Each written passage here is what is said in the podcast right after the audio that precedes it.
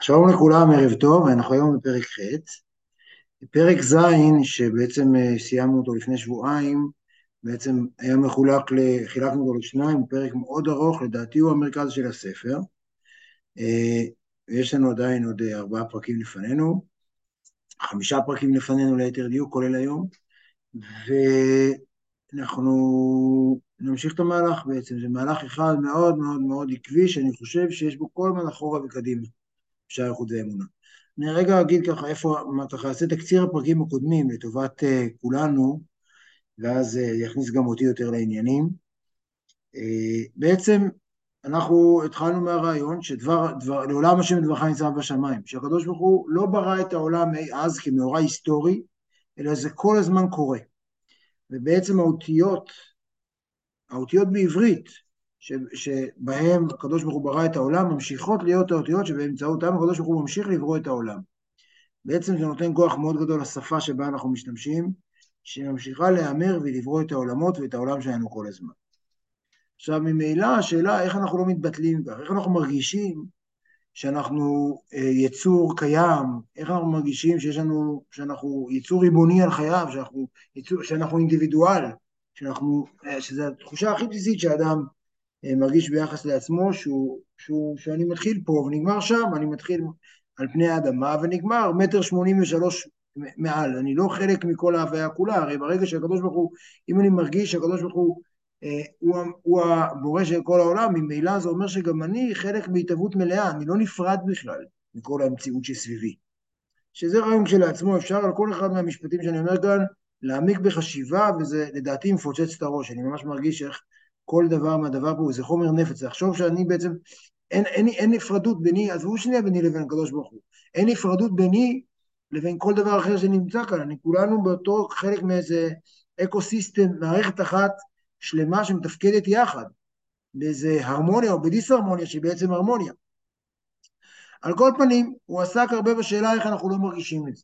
איך בעצם הקדוש ברוך הוא הצליח ליצור מסתר פנים, והוא נגע בעניין הזה שהקדוש ברוך הוא כמו שהוא ברא את את, כמו שהוא ברא את הבריאה, הוא גם ברא את ההסתר. וההסתר היא חלק מהותי ממנו, וזה שם אלוהים. בפרק ז' הוא בעצם אה, עבר, יש שם הוויה שמבטא את השפיעה המוחלטת של הקדוש ברוך הוא לעולם, חסרת הגבולות, ושם אלוהים מבטא את הגבול ואת ההסתר, שגם מאפשר את הבריאה כבר, של, של הדברים הנפרדים והמגוונים. ואז בפרק ז' הוא עבר בעצם לדבר על שם אדנות, שם אדוני, שהוא בעצם מבטא את השאלה למה יש אלוהים. יש אלוהים בשביל שיהיה מישהו אי שם בקצה הבריאה שיגיד את האלוהים בשם אלוהי, וזה שם אדנות. וזה בעצם המעבר שיש בפרק ז', שבעצם באמצעותו הוא מסביר גם מה המשמעות של המה, בין, בין ייחוד העילה לייחוד התתה, שזה מחזיר אותנו בעצם לרצון הבסיסי שהוא הציל, למטרה הבסיסית שהוא הציל בתחילת הספר, להבחין בין ייחוד העילה, בין שמע ישראל, השם אלוקינו, השם אחד, שהוא בעצם איזו מציאות שבה אנחנו עוצמים עיניים ומצליחים לרגע לחוות ולהרגיש, גם אם לא להבין, את ההרמוניה המוחלטת הזאת, שזו המטרה של שמע ישראל, וכל התפילה, כל פסוק הדיזמרה וכל התפילה והכל מגיעים, אמורים להביא אותנו מוכנים לרגע הזה, שבו לאיזה שבריר שנייה וחצי נוכל לחוות את הדבר הזה. ואז אנחנו אומרים ברוך שם כבוד מלכותו לעולם ועד בלחש, שזה בעצם ביטוי של ההסתר, שהוא כדרכו, הוא באיזה סוג של לחישה, בסוד לא ברור, שבסופו אנחנו מסוגלים להגיד ואהבת. והמטרה של כל הצמצומים האלה, ומה שמתזכות זה, זה היכולת שיש מישהו אי שם בקצה שיאהב. שיאהב, שיהיה לו יחסים, כי אין יחסים בלי נפרדות. וזה בעצם המהות של, של ייחוד העילה מול ייחוד התתה. ייחוד העילה זה נקודת המבט על העולם מנקודת מבטו של הקדוש ברוך הוא. ייחוד התתאה זה העולם מנקודת מבטנו שלנו. ושניהם בקדושה לגמרי, כלומר, שניהם דבר מופלא, ורוב הסיכויים שאת רוב החיים שלנו אנחנו נוכל לחיות במקרה הטוב באיחוד התתה, באיחוד התחתון, אבל זו שאלה מנקודת, מאיזה נקודת מבט אנחנו מסתכלים, כשמסתכלים מנקודת מבט של הקדוש ברוך הוא, אין שום צמצומים ושום הסתרים, הכל מערכת אחת, ובכלל, עכשיו תחשבו על זה לעומק, ובשביל להסתכל עליי כבריאה פרטית, כאדם פרטי, הוא צריך, זה, הוא צריך, כלומר הוא צריך לחשוב, הוא, זה לא אוטומט של הקדוש ברוך הוא, אם אפשר לדבר עליו, אנחנו בפרק י' נדבר על היכולת בכלל לדבר עליו, אבל מבחינתו אנחנו בכלל לא פרטים, הפרטים זה, זה, זה סיפור שאנחנו מספרים לעצמנו, זה בכלל לא, זה, זה, זה, זה, זה לא אין לזה שום משמעות, זה, זה, זה פרטים שאנחנו, זה סיפור שאנחנו מספרים לעצמנו מבחינתו, שהוא עזר לנו לספר אותו, אבל מבחינתו הכל אחד, הכל מציאות אחת לגמרי, הכל, הכל הוא בעצמו גם. אנחנו, זה ממש מפוצץ את הראש לחשוב על זה, אני כאילו, אני מציע לאנשים ככה, לכאן, לקהל המאזינים, לנסות להתאמן על זה רגע, לחשוב על המחשבות האלה רגע, גם היום, על הדברים שגם אתה היום נלמד, זה הופך את הראש, שבעצם כל המציאות שלנו כברואים, ספציפיים, כל המחשבה שלנו כל כך תבואה באופן שבו אנחנו רואים את העולם ולא באופן שבו הקדוש ברוך הוא רואה את העולם. אז זה בעצם אה, המעבר בין שמע ישראל ברוך שם כבוד מלכותו לעולם ועד עד ואהבת, שזה ההבדל בין איחוד העילה לאיחוד התתאה, הנקודות מבט, והנקודה הנוספת שהוא דיבר עליה כאן זה הצמצום, שהוא בעצם אומר, הצמצום אם כך הוא לא כפשוטו. לא כמו האלה שחושבים שהקדוש ברוך הוא עולם, הקדוש ברוך הוא ברא עולם ועכשיו הוא משגיח עליו מלמעלה. המלחמה הגדולה של שער האיחוד והאמונה אינה עם אלו שחושבים שאין אלוהים. אלו שחושבים שאין אלוהים והעולם הוא איזה סוג של אה, תוצאה של אה, תהליכים אה, כימיים, ביולוגיים, פיזי, פיזיקליים כאלה ואחרים, הם לא מעניינים אותו. גם צריך להגיד, צריך להגיד גם שהאדמו"ר הזקן, לא, לא, זה לא משהו שהוא פגש מהעולם שלו. כל החילוניות שאנחנו היום פוגשים אותה כמאוד דומיננטית במחשבה שלנו, היא משהו די חדש. המלחמה הגדולה של האדמו"ר הזקן היא בעצם עם אלו שתחשבו שיש השגחה, אבל כהשגחה, עם האלוהים של הגן. אלוהים, הוא, כלומר, עם האלוהים שעומד כשוטר, זה, זה המלחמה הגדולה של אני אומר, תשמעו, אלוהים הוא אתם. אתם חלק ממנו, הוא מרגיש אתכם, ולכן הוא לא צריך להשגיח אליכם, הוא מרגיש בעצמו, בגופו. קשה להגיד בגופו, הוא מרגיש בעצמו, באישיותו, בזהותו, הוא מרגיש את החטאים שלנו, הוא מרגיש את ההתרחקות שלנו. זה לא משהו חיצוני לו. ושוב, זה קשה, אני רק אומר, אני אומר את זה עוד פעם ועוד פעם, כמו, כמו שער איחוד האמונה, שיתאמן על הרעיון הזה.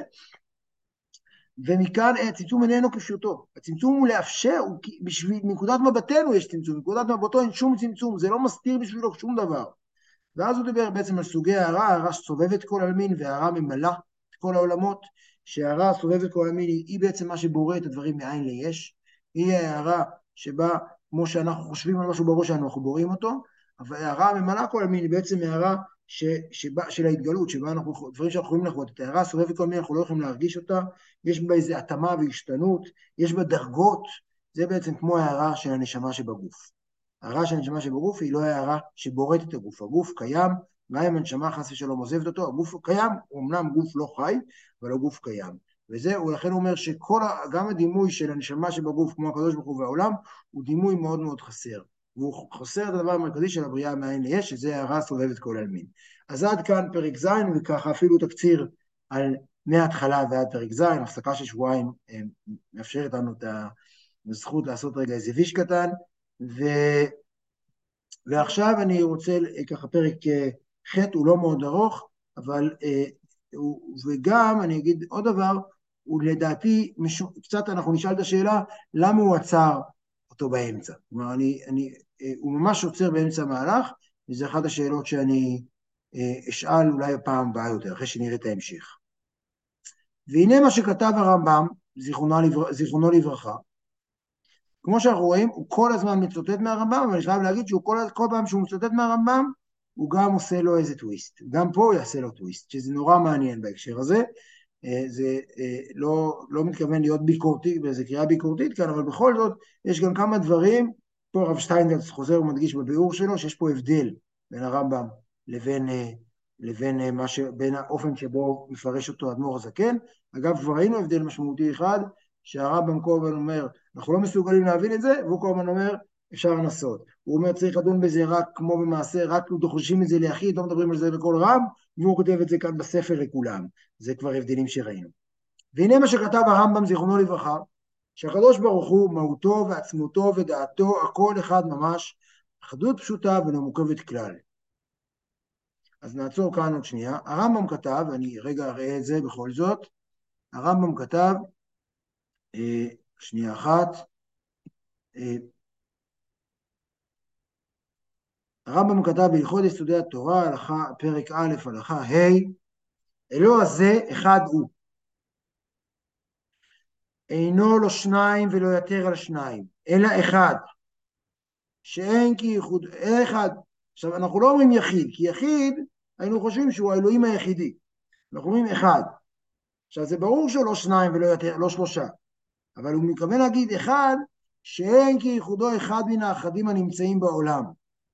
לא אחד כמין שהוא כולל אחדים הרבה, כן, כמו אחד, שאדם הוא אחד, אבל יש הרבה סוגים של, יש הרבה אנשים כמוהו, ולא אחד כגוף שהוא, שהוא נחלק למחלקות ולקצוות.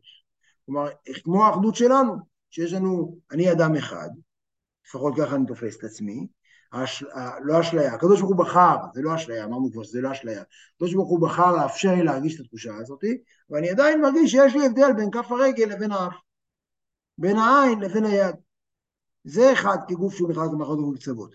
אז זה לא אחד כזה ולא אחד כזה, אלא ייחוד שאין ייחוד אחר כמותו בעולם. כלומר, זה משהו שאנחנו לא מסוגלים להבין את הייחוד שלו. שזה כבר, הפרק הזה יש לו אתגר מאוד גדול, כי אנחנו נדרשים בפרק הזה לנסות לתפוס ייחוד שאין ייחוד כמוהו בעולם. כלומר, וכאן אנחנו, אני מציע, אני ככה מנסה, כבר גם כשאני למדתי את זה, כשהכנתי את השיעור, הכנתי אותו, אה, אה, כמה פעמים קראתי את הפרק ולמדתי אותו שוב עם פירוש כזה ועם פירוש אחר, ועדיין אני חושב שיש פה איזו עבודה שאני צריך לעשות, אני מציע לכולם לנסות להבין מה המשמעות של הדבר הזה.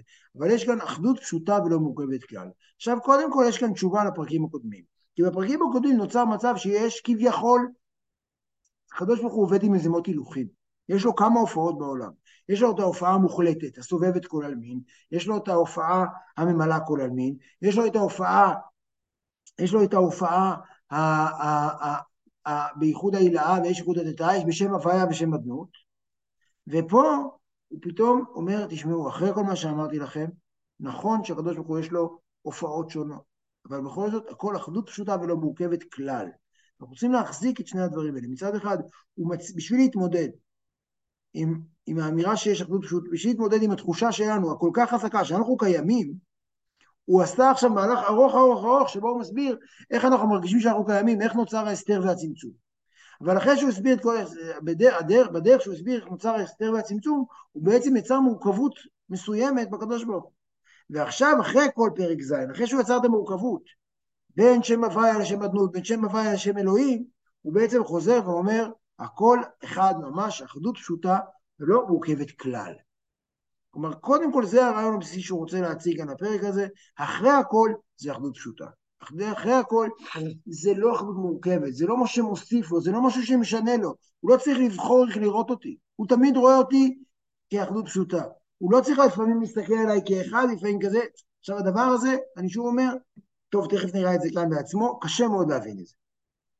כן, עכשיו, והנה מה שכתב הרב זיכרונו לברכה, שהקדוש ברוך הוא מאותו בעצמותו ודעתו כל אחד ממש אחדות פשוטה ולא מורכבת כלל, כן העניין ממש בכל מידותיו של הקדוש ברוך הוא.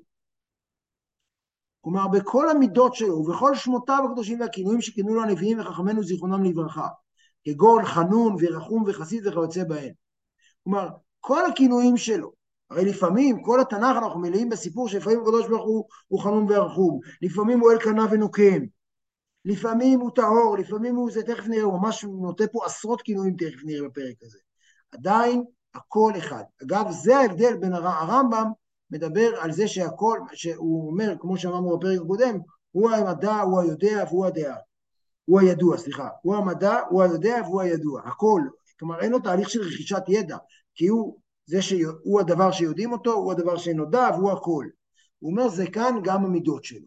וזה מאוד מאוד חשוב, כי זה בעצם שלב נוסף מהרמב"ם. כי הרמב"ם הוא, הוא לא מתייחס, הוא, הוא, מתייחס, הוא, הוא לא מתייחס למידות שלו בהקשר הזה, בפרק הזה שאנחנו, שקראתי קודם, בהלכות יסודי התורה, אבל בעצם מה שהוא אומר כאן, גם ההופעות של הקדוש ברוך הוא בעולם, שאנחנו מרגישים פתאום שהשם הוא טוב, זה לחלוטין מאוחד עם זה שהוא רע. לחלוטין מאוחד עם זה שהוא בורא רע, לחלוטין זה מאוחד עם זה שהוא פועל לפעמים בענישה או בהסתר פנים, זה הכל אחד לגמרי. והמשמעות של הכל אחד הזה היא משמעות של לעמוד מול הקדוש ברוך הוא ולהבין שזה גדול מאיתנו לגמרי. זה לא משהו שאנחנו נתפוס. ברגע שהמידות הן אחד לחלוטין, הכל, אה, אנחנו, ההתייחסות שלנו אליו היא אחרת לגמרי. אנחנו עומדים מולו מהרבה בחינות באיזה עמידה ש, אה, שלא מבינה כלום. ובפרק הזה הוא קצת מחזיר אותנו לעמדה הזאת, ותכף נראה את זה בפנים. אה, כן העניין ממש בכל מידותיו של הקדוש ברוך הוא ובכל שמותיו הקדושים והכינויים שכינו לנביאים וחכמינו זיכרונם לברכה, כגון חנון ורחום וחסיד וכיוצא בהם, וכן מה שנקרא חכם, דכתיב וגם הוא חכם, על הקדוש ברוך הוא, וכן רצונו, כי רוצה השם את יראיו וחפץ חסד הוא, כל הדוגמאות האלה הם מהתורה, מהתנ"ך. ורוצה בתשובתם של רשעים, כן, זה אנחנו אומרים הרבה פעמים ביום כיפור, ואינו חפץ במיתתם וברשעתם, אותו עיניים מראות רע, ברע, כלומר הקדוש ברוך הוא אנחנו מתארים אותו, הוא, הוא לא יכול לראות את הרע שלנו. אין רצונו וכל אלה, אין הרצון שלו, אין וחוכמתו, ומידת חסדו ורחמנותו ושאר מידותיו, מוסיפים בו ריבוי והרכבה חס ושלום במהותו ועצמותו. כלומר, כל הדברים, הרי חסדו ורחמנותו זה לא אותו דבר, חסד זה נתינה בגבול, רחמים זה נתינה לנצרכים, זה רחמים זה איחוד בין חסד לבין גבורה שיוצאת רחמים. כל הדברים האלה לא מוסיפים בו שום ריבוי והרכבה במהותו ועצמותו. כלומר, זה הוא בעצמו כל הזמן. כלומר, כל פעם שאני מרגיש את הופעתו של השם, גם אם אני מרגיש את יד השם מלטפת עליי בשמש טובה של חורף, ובין אני מרגיש שהקדוש ברוך הוא ידו אה, אה, אה, מכה בי, עדיין זה הוא בעצמו לחלוטין. אין איזה הופעות, אין לו איזה שליחים, מלאך שלו, מלאכים שכביכול הוא התגלות שלו, הם תמיד האחדות הפשוטה שלו. אלא עצמותו ומהותו, אלא עצמותו ומהותו ורצונו וחוכמתו ובינתו ודעתו ומידת חסדו וגבורתו ורחמנותו ותפארתו, כל אלה, תפארתו הכלולים, הכלולה מחסדו וגבורתו, כמו שאמרתי קודם, תפארת זה כמו רחמים, זה כלול מחסד וגבורה, כל הדברים האלה שאנחנו מתארים בהם את הקדוש ברוך הוא, נראה לנו שלקדוש ברוך הוא יש כאילו איזה, כמו איזה ממשל עם מלא מלא מלא מלא משרדים ומלא מלא תאים ומלא מלא דרגות וככה מי שלומד קבלה ובוודאי ספירות מרגיש שהקדוש ברוך הוא ממש ממש מסובך עם הרבה הרבה סניפים ושלוחות וצמצומים ו- ו- ו- ומלאכים וש- ושליחים ושלוחות, כל מיני דברים כאלה. כל אלה, וכן שאר מידותיו הקדושות, הכל אחדות פשוטה ממש. שהיא-היא עצמותו ומהותו. קודם כל, זה מאפשר לנו לחזור לאיזו אמונה תמימה. אחת הבעיות בספרי קבלה וחסידות, שכאמור, הם יוצרים פה איזה, כמו איזה ממשל, עם מלא מלא, כמו שאמרתי, מלא רבדים ובירוקרטיה. ובעצם כאן הוא מחזיר לאיזה משהו, הכל מהותו ועצמותו זה הוא. יש דבר אחד, אין פה שום דבר מורכב. אז חוץ מלחזור לאמונה פשוטה, זה גם להבין שאנחנו לעולם לא מקבלים איזו הופעה, איזו שליחות שלו, איזו הופעה, אין לו הופעה כזאת, אנחנו לא, זה תמיד הוא בעצמו. כמו שאתם רואים, גם אני מאוד מאוד מוגבל להסביר את זה, וזה הקושי. הפרק הזה הוא פרק שאני חושב שהוא הרבה יותר נושא אה, להתבוננות מאשר נושא ללמידה. כלומר, צריך לקרוא אותו שוב ושוב ולהבין מה המשמעות שלו בחיים שלנו, התפיסה שבה אנחנו תופסים לקדוש ברוך הוא, הוא לא טוב ולא רע ולא כועס ולא שום דבר, תמיד אחד. וכמו שכתב הרמב"ם זיכרונו לברכה, שדבר הזה אין כוח בפה לאומרו ולא באוזן לשומרו ולא בלב האדם להכירו על בוריו. אנחנו לעולם לא נוכל להבין את זה עד הסוף. לעולם לא נוכל להבין את זה עד הסוף. דוד? כן. סליחה על ה... לא יודעת אם זה כאילו אמירה ש... אבל לא ככה זה בני אדם, כאילו אנחנו יכולים להיות גם רחמנים, גם כועסים, גם וגם וגם וגם, ובסוף הכל אחד, אנחנו אדם אחד. אבל בו זמנית אנחנו מסוגלים להיות אדם, אנחנו מסוגלים להיות גם וגם בו זמנית, והאם זה, כלומר, האם עכשיו קורה משהו, לה, מישהו בא ועכשיו נכנס לפה ומפריע לי, אני נכנס אליו, הכעס יתעורר בי עכשיו אליו, יש פה איזה משהו כרונולוגי, אצל עבודה שלך אין שום דבר כרונולוגי, זה לא איזה כעס שנוצר עכשיו, אנחנו לא יכולים ליצור אצלו שינוי.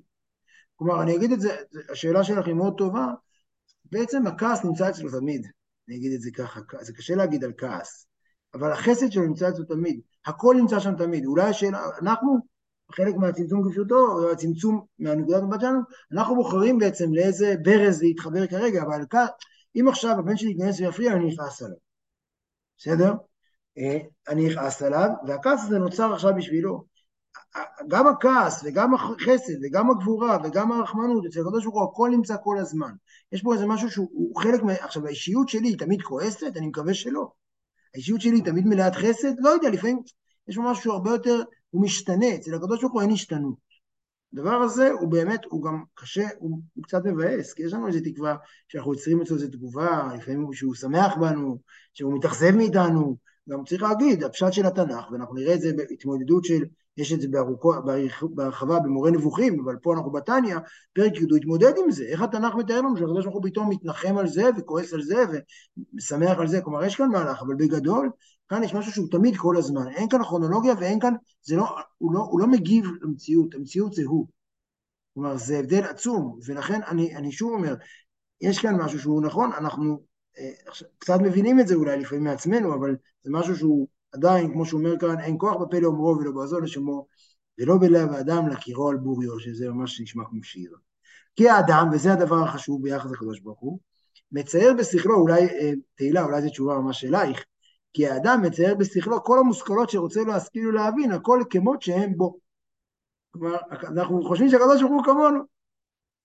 כגון שרוצה לצייר בשכלו מהות הרצון, או מהות חוכמה או בינה או דעת, או, מהות, או מהות מידת חסד ורחמים וכיוצא בהם, הוא מצייר כולם כמות שאין בו.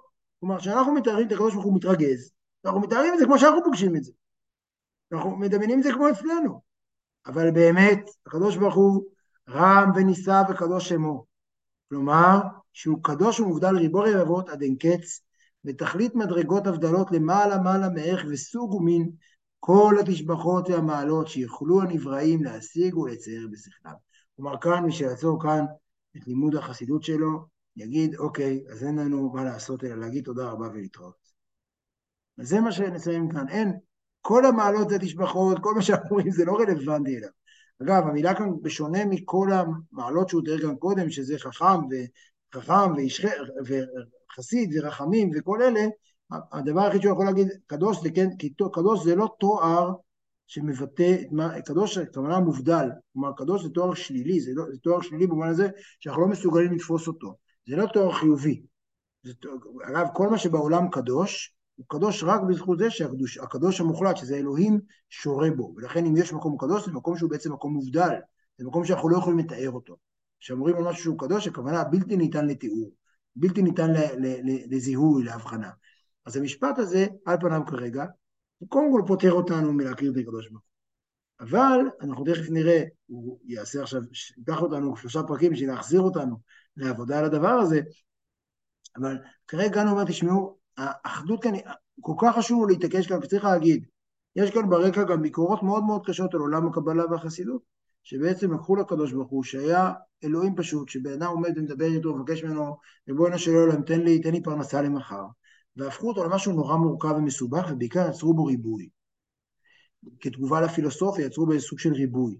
והריבוי הזה, שיש כמה רבדים של אלוהים, וככה, הוא יוצר גם הרבה מאוד אה, בעיות, הוא יוצר את הבעיות של תחושה שאפשר, שאפשר להימלט ממנו, ויש כמה סוגים שלו, ובאמת יוצר ממש כפירה. ולכן כל הפסקה הזאת נועדה להגיד, חברים, אחרי כל מה שאמרתי לכם, אנחנו פשוט מדמיינים את הכל כמו אצלנו, שהכל אצלנו מתחלף, מצבי הרוח מתחלפים, המידות שלנו מתחלפות, יש אצלנו כרונולוגיה, ראינו בפרק הקודם או הקודם קודם, שכל הרעיון של, זה בתחילת פרק ז' לדעתי, של הזמן הוא נברא, וזה רק משהו שאנחנו חווים אותו, הקדוש ברוך הוא אין אצלו שום זמן. עכשיו, לכו תדמיינו מציאות בלי זמן, רק על זה אפשר אה, לכתוב, לא חושב שנכתב ספר אחד בכל הספרות שאני מכיר, וקראתי לא מעט, שיש בו חיים בלי זמן. יש חיים בלי, בלי יש הרבה הרבה, חי, הרבה ניסיונות לבודד אה, בספרות כל מיני מצבים של חיים שאנחנו לא מסוגלים לתפוס. איך חיים בלי כוח משיכה, איך חיים בלי, לא יודע מה יש ספרים, איך חיים בלי נשים, איך חיים בלי גברים, איך חיים בלי, אה, בלי הורים, איך חיים, יש המון המון המון המון דברים, איך חיים בלי. אבל אין, עדיין לא קראתי שום ספר שבו הצליח לתאר איך חיים בלי זמן. כלומר, זה משהו שהוא נוגד בצורה כל כך עמוקה את האופן שאנחנו חיים, וזה בעצם מה שאומר כאן, אין כרונולוגיה, אין זמן, והכל אחד, הכל אחד, ושום דבר לא משתנה בו, ולכן אנחנו כאן עומדים באיזה כניעה, אומרים, אוקיי, אז מה, אז מה אתה רוצה מאיתנו? אז זה, אבל יש פה בכל זאת, משהו שאני חושב שעל הפסקה הזאת, אני מציע, למי שרוצה ככה להתבונן ושוב, פסקה הראשונה הזאת, ולהבין מה זה אומר הקדוש ברוך הוא, שכל מה שאנחנו חושבים על הקדוש ברוך הוא שונה לחלוטין, אנחנו לא מסוגלים בעצם להסיק עליו את המסקנות שאנחנו רגילים להסיק אליו. אני רק, אני אגיד כאן בסוג של, אני חושב, הדבר הזה, כשלומדים אותו באופן, כשמתבוננים בזה בלבד, מאוד לא קל להתפלל לך. כי התפילות שאנחנו מתפללים, יש שם הקדוש ברוך הוא שהוא קצת פרסונלי, אנחנו יוצרים קדוש ברוך הוא שהוא כמו מלך שאנחנו מדברים איתו ומבקשים ממנו ומבקשים סליחה ואומרים תודה ויוצאים ונכנסים, והקדוש ברוך הוא שכאן הוא קדוש ברוך הוא שיש לו נוכחות אה, מוחצת, מלאה ושוטפת וטוטאלית, וזה לכן לא קל. התפילה, לכן אגב, רק ברגע אחד בתפילה צריכים לחוות את הדבר הזה. ושאר התפילה אנחנו בעצם נעזרים בכל מיני סוגים של קביים בשביל ליצור איתו יחסים, שזה בעצם ייחודא תתאה. כל מה שכאן זה, זה בתוך העולם של ייחודא עילאה, זה בתוך העולם מנקודת מבטו שלו.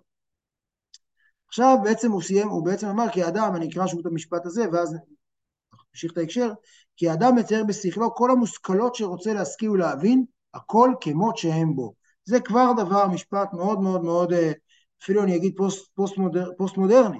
אנחנו תמיד תופסים את הדברים כפי שהם בנו. לעולם אנחנו עכשיו, גם במחלוקות שיש בציבור הישראלי, אנחנו הכל תופסים מנקודת מבטנו. כל היכולת שלנו להבין את המציאות היא מנקודת מבטנו. וזו המוגבלות הכי כבדה שלנו, וזו מוגבלות שיוצרת מוגבלות מאוד כבדה על האמפתיה ועל היכולת להבין עמדות אחרות. ועכשיו, אחרי שהוא אמר את הדבר הזה, הוא בעצם מסביר, הוא מתחיל כאן מהלך לגבי מידת החוכמה אצלנו, שימשיך בפרק הבא, ועד סוף הפרק הבא, והוא בעצם הולך לטעון שכל האופן שבו אנחנו תופסים את הציון מתחיל מהחוכמה שלנו, ואני אגיד כבר מה יש בפרק הבא, ונחבר את זה לפרק הבא, ואגיד, וכל החוכמה הזאת מול הקדוש ברוך הוא היא כלום. היא, היא, היא, היא המדרגה הכי נמוכה של הקדוש ברוך הוא כביכול. ולכן, אם אנחנו מדברים על מדרגות נמוכות וגבוהות אצלו, ולכן אין לנו שום יכולת לתפוס אותו. זה בעצם מה שהוא יגיד, אבל הוא עכשיו התחיל מהרעיון שהוא בעצם, אחרי שהוא אמר את הדבר הזה, הוא אומר איך, הוא בעצם הולך כאן למהלך שלם, אנחנו כרגע נניח את הקדוש ברוך הוא בצד, ונגיד איך האדם, איך האדם מתנהל, מה בעצם המכניזם שבאמצעותו האדם תופס את, ה, את המציאות סביבו, או חווה, או חי בכלל. כי המעלה, כי המעלה, כלומר אנחנו עוברים כאן כרגע לשני פסקאות על טבע האדם, בסדר? אתם תראו שזה על טבע האדם ועל האופן שבו הוא תופס את האופן שבו האדם הווה בעולם, והפרק הבא הוא יחבר את זה לקדוש ברוך הוא. כי המעלה המדרגה הראשונה אצל הנבראים היא החוכמה. כלומר, הדרך הראשונה שבה באמצעותם אנחנו חווים, המקום שבו הקצה העליון שלנו, שאם אנחנו עומדים על קצות האצבעות, זה החוכמה. שלכן נקראת ראשית. כי באמת ראשית ומקור כל החיות בנבראים. עכשיו, יש פה שני דברים. החוכמה זה גם הדבר הכי ראשון שבאמצעותו אנחנו חשים את המציאות סביבנו, אבל זה גם הדבר שמחיה אותנו. כלומר, האופן שבו אנחנו חווים את המציאות סביבנו, הוא גם האופן שבו אנחנו מתחיים. אנחנו מתחיים קודם כל מהחוכמה. אגב, כל מי ש... אחרי שקוראים את השתי פסקאות הללו, נוכל להבין הרבה יותר בפשטות למה האדמו"ר הזקן קרא לחסידות שלו, לתנועה שלו. כמו שאמרנו, תנועת חב"ד מתייחדת בכך שהיא לא נקראתה על שם המקום שבה היא נוסדה או פעלה, אלא נקראתה כתנועה רוחנית של אותיות חוכמה, בינה ודעת, ולכן לא בכדי הוא מתייחס לחוכמה, בינה ודעת בצורה כל כך מרכזית, ונראה את זה בעצם בפסקאות האלו, וזה מסביר למה הוא ראה, מה הוא רצה להגיד שהוא קורא לתנועה שלו תנועת חב"ד, שהוא הסביר מה סוג העבודה שהוא מציע לעבוד בה, על איזה מרחבים אנחנו יכולים להשפיע, ובאמצעות מה אנחנו יכולים להשפיע על החיים שלנו, באמצעות, בעיקר באמצעות השקעה מהותית בחשיבה שלנו, בשכל שלנו, באינטלקט שלנו. כי המעלה המדרגה הראשונה אצל הנבראים היא החוכמה שלכן נקראת ראשית, כי באמת הראשית הוא מקור כל החיות בנבראים. כי מהחוכמה נמשכות בינה ודעת. החוכמה היא הבזק, כמו שלמדנו גם בליקוטי המרים, חוכמה זה, זה הבזק ראשון, גם של חיים וגם של הבנה. לפני הבנה זה משהו, תפיסה ראשונה. בינה זה הרחבה של זה. החוכמה היא משולה אה, כזרע, כנקודת הזרע, והבינה היא ממשיכה, זה אם הבנים שמחה, אה, כלומר הרעיון של שהבינה היא בעצם מזוהה עם, עם, עם, עם הספירה הנשית שמרחיבה, כלומר אם החוכמה זה הזרע, אז הבינה מרחיבה את זה לתשעה ערכי לידה ויוצרת מהזרע עובר גדול ומפותח. והדעת, הדעת זה ההתקשרות. כלומר יש לנו חוכמה ואנחנו חווים איזה הבזק, ואז יש לנו בינה שאנחנו בעצם מבינים מה אנחנו רואים, ולאט לאט ההבזק הזה מתורגם למילים ומתרחב ונהיה משמעותי עבורנו, ואז הדעת הופכת אותו לנוגע בנו, למשמעותי ורלוונטי עבורנו. הדעת זה החיבור הרגישי. ומהם נמשכות כל המידות שבנפש המשכלת. כלומר, אם מישהו רוצה ליצור אצלו תחושה, איזשהו שינוי רגשי, מה שאדמו"ר זקן מציע, זה בדיוק לעבוד בחוכמה, בבינה ובדעת. לראות את הדבר, להתבונן בו לעומק, להבין אותו, להרחיב אותו, ואז ליצור אצלו חיבור רגשי שיוליד את המידות שהן הרגשות. כמו אהבה וחסד ורחמים וכיוצא בהן, שנמשכות מהחוכמה בינה ודעת. כנראה בחוש, איך הוא יודע שהחוכמה היא בעצם קובעת את כל שאר הדברים, כל השכל קובע את שאר הדברים, שהקטן, עכשיו אפשר להתווכח על המשפט הבא, אבל הרעיון אני חושב שהוא אפשר, הוא מקובל, שהקטן שאין בו דעת הוא בכעס תמיד ואכזרי. כלומר, בגלל שהקטן אין בו יכולת שכלית מפותחת, אז המידות שלו לא מאוזנות. המידות שלו, אין בו, הוא לא מסוגל לפתח יחסים של אהבה וחסד ורחמים, אלא יש לו תמיד איזה כעס של שורד, כלומר, הוא, מהרבה בחינות הוא, הוא עדיין לא מפות... הרעיון של השכל שיולד מידות, שיולד רגשות, הוא בעצם, הוא בעצם מהלך אנושי. והקטנצ'יק, תינוק, הוא בעצם מאוד מאוד דומה לתינוק, לגור קטן של חיה. ולכן הוא נכנס תמיד זה אכזרי. עכשיו הוא אכזרי, ילד ששמים בגן, ילדים קטנים באמת הרבה פעמים מאוד מאוד אכזריים, כי אין להם יכולת לא לדחות רגשות, ולא לא להזדהות עם אמפתיה. אמפתיה היא משהו שדורש הרבה מאוד חוכמה, בינה ודעת. ולכן יש פה איזו מידה של אכזריות. וגם אהבתו היא לדברים קטנים שאין ראוי לאהבם. לפני שאין בו דעת, לעוד דברים הראויים לאהבם, שאהבה כפי הדעת. כלומר, האהבה זה תמיד אומרים שאם תביא לילד שטר של 200 ותשים ליד זה סוכריה, הוא לוקח את הסוכריה. עכשיו, לא ששטר של 200 זה כזה גילי גדול, אבל בכל זאת הוא שווה הרבה הרבה יותר, כי האהבה היא תופסת לפי מה שאתה מסוגל לתפוס, וילד לא מסוגל לתפוס בהם את הסמליות של שטר של 200 עד גיל מסוים. פעם רציתי לעשות עבודה על מתי, באיזה גיל אנשים מתחילים לתפוס כסף, אבל לא עשיתי את העבודה הזאת. ומהמידות שבנפש נמשכות בה תיבות ויותר יותר מחשבה. כלומר, יש לנו תהליך קודם כל של חוכמה בינה דעת, ואז את המידות, שהן בעצם יוצרות הרגשות ואת המוטיבציות לעשות משהו בעולם. אם נדבר על זה בשפה פשוטה, יש לי איזה רעיון לבנות משהו, אני, הרעיון מבזיק לי, אני בא לי לבנות בית, אני מדמיין איזה משהו, תמונה ראשונית של איזה בית, ואז אני מרחיב את זה באמצעות עבודה של בינה, ואז אני מתחיל להתלהב, זה הדעת, ואז נהיה לי תשוקה גדולה לבנות את הבית. ואז הבית כרגע יש, הוא מצויר לי בראש עם איזה הרבה מאוד חשק אחרי התבונה, אחרי הדעת, אחרי החיבור הרגשי, והבית הזה בעצם יוצר טובות, טובות ויותר את המחשבה. בשלב, כלומר מבחינתו השלב הראשון כמעט בלי אותיות עדיין, הוא שלב מאוד מאוד פנימי שקורה בתוכי, ואז זה מתחיל מהנפש עצמה, ששם הספירות, החומה בינה ודעת והמידות, שזה חסד, גבורה, תפארת, נצח, הוד ויסוד, אחרי זה מתחילה המלכות. מחשבה, דיבור ומעשה זה בעצם המלכות, ששם זה נתחיל לקבל אותיות של מחשבה, נתחיל לקבל בעצם אה, אה, החצנה ותקשורת כלפי חוץ, שהנפש מחשבת בדבר שאוהבת. או איך לפעול החסד ורחמים, וכן משאר המידות. כלומר, כרגע, אחרי שיש לי את התמונה של בית, אני מתחיל לחשוב איך אני, איך אני מממש את הבית הזה, איפה אני יכול לבנות אותו, אני מדמיין אותו, יש לי דמיון מאוד ברור כבר בראש, אחרי החומה, בינה והדעת והתשוקה, עכשיו אני מתחיל לחשוב איך עושים את זה. ובכל מחשבה שבעולם, מלובשת בה איזו מידה מביאה לחשוב מחשבה זו. כלומר, כל מחשבה שיש לנו בראש, שהיא מחשבה שהיא כבר במילים, מחשב, יש בעצם מחשבה שהיא לפני מילים, ומחשבה, יש תשוקה מאוד גדולה, ואחרי זה יש מחשבה שהיא בתוך מילים, היא מחשבה שהיא כבר שהיא יש בה כבר איזה, איזה, איזה, איזה מידה, איזה רגש שמניע אותה. אין מחשבה, מה שהטענה שלו כאן, שהיא בעצם מחשבה היא סוג של בבושקה כזאת, שבתוכה יש את המחשבה, אם תסיר את המחשבה תקלף, תמצא את המידה, אם תקלף את המידה, תמצא את הדעת ואת הבינה ואת החוכמה. זה סוג של, הבינה, החוכמה היא הגרעין הכי פנימי של הדבר הזה. אה, ובכל מחשבה שבעולם מלובשת בה איזו מידה מביאה לחשוב מחשבה זו, ומידה זו היא חיותה של המחשבה זו. כלומר, המידה הזאת היא מה שנותן לו את המנוע, היא החשק לקיום של המחשבה. ומאותיות המחשבה נמשכות אותיות הדיבור, ואין חיותה ממש. כלומר, מה שמחיה, הסדר הנכון של דיבור, זה שיש בתוכו מחשבה, שקודם חשבתי אותו ואז אני אומר אותו, אני עכשיו רוצה, אני מתקשר לקבלן ואומר לו, תשמע, דמיינתי בית כזה וכזה, ממש יש לי חשק שתבנה אותו, בוא תבנה אותו בצורה כזו וכזו. מה שמחיה את הדבר הזה זה המחשבה הקודמת לכן, מה שמחיה את המחשבה שקודם לכן זה בעצם המידה, מה שמחיה, בפנים יש דעת ובינה ובסוף חוכמה. זה בעצם המהלך של דיבור טוב. דיבור טוב הוא דיבור שיש בתוכו את כל, את כל השלבים מקדימים. והדיבור מביא לידי מעשי הצדקה וחסד. כן, הוא נותן פה דוגמה לא על בניית בית, אלא על צדקה וחסד.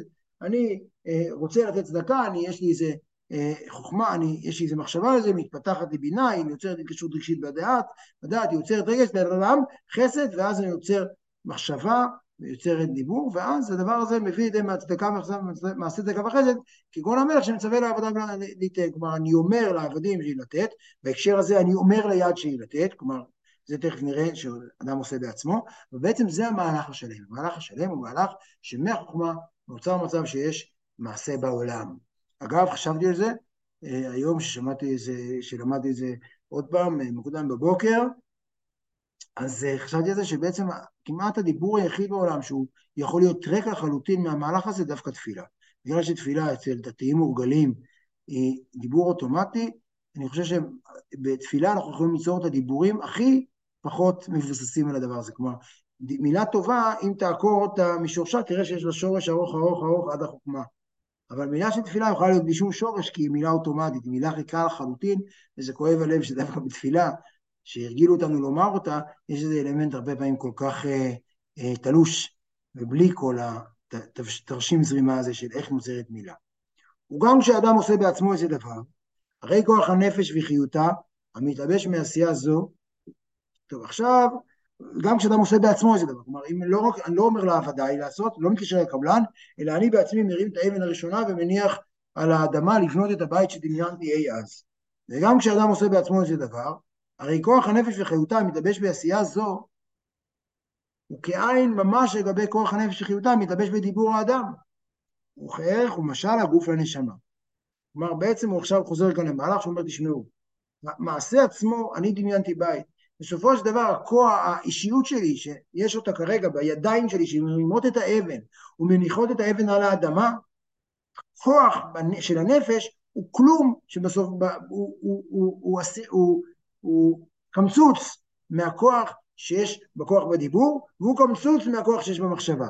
וכן ערך אותיות הדיבור לאותיות המחשבה, וכן ערך אותיות המחשבה למהות המידה המלובשת והוא חיה אותה, וכן ערך מהות וחיות המידה לגבי החומה ובינה ודעת שכללותן הוא השכל, שממנו נמשיכה המידה הזו. כלומר, בסופו של דבר האישיות שלי, בצורה הכי משמעותית, היא בגרעין הקטן הזה של החוכמה.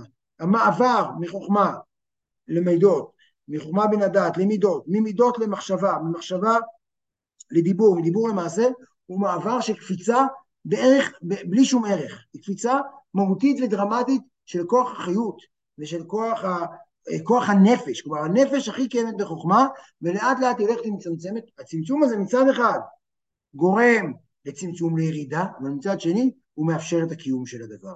זה קצת מזכיר, מחזיר אותנו למהלך שדיברנו עליו קודם לגבי הקדוש ברוך הוא, שבעצם הקדוש ברוך הוא, הצמצום מצד אחד צמצם את הקדוש ברוך הוא, מצד שני אפשר לו להתקיים בעולם, אפשר לו, כמו שאמרנו, אין מלך בלא עם. לא יכול להיות הקדוש ברוך הוא בלא עם שנמצא בו, אבל זה לא הנושא כרגע. אה, וכל זה בנפש האדם, ונפש כל הברואים שבכל העולמות העליונים ותחתונים, שבכולם החוכמה היא רשות ומקור החיות. כלומר, בכולם יש את המערך הזה שהחוכמה היא הראש, היא המקור של החיות, היא, היא המקום שבו הנשמה נמצאת, הנשמה נמצאת בהופעה הכי מובהקת שלה, ומשם ואילך היא הולכת ומצטמצמת עד שהיא נהיית מעשה בעולם, ששם אין שום ערך בין המעשה, כמו שאמרנו, לדיבור, הדיבור הוא, אין, הוא אינסופי. אני יכול להגיד, איזה מילים, אני יכול להגיד עכשיו שאני רוצה לבנות מטוס שיש בו חמשת אלפים מקומות, והוא עף באוויר חמישה, חמש שנים ברצף, וכל היום אוכלים ושותים בו. להגיד את המילים אני יכול, היכול, הקפיצה בין להגיד את זה, לבנות את זה, היא דרמטית, היא אינסופית. ולחשוב, המחשבה יש לה כוח עוד יותר גדול מאשר המטוס עם החמשת אלפים מקומות. וה... כלומר, הכוח הולך ומצטמצם עד כדי כך שאנחנו כבר, במעשה עצמו יש משהו פצפון, אין ערך, אין ערך למה שבעצם יש ומסוגל להיות במחשבה וגם בחוכמה.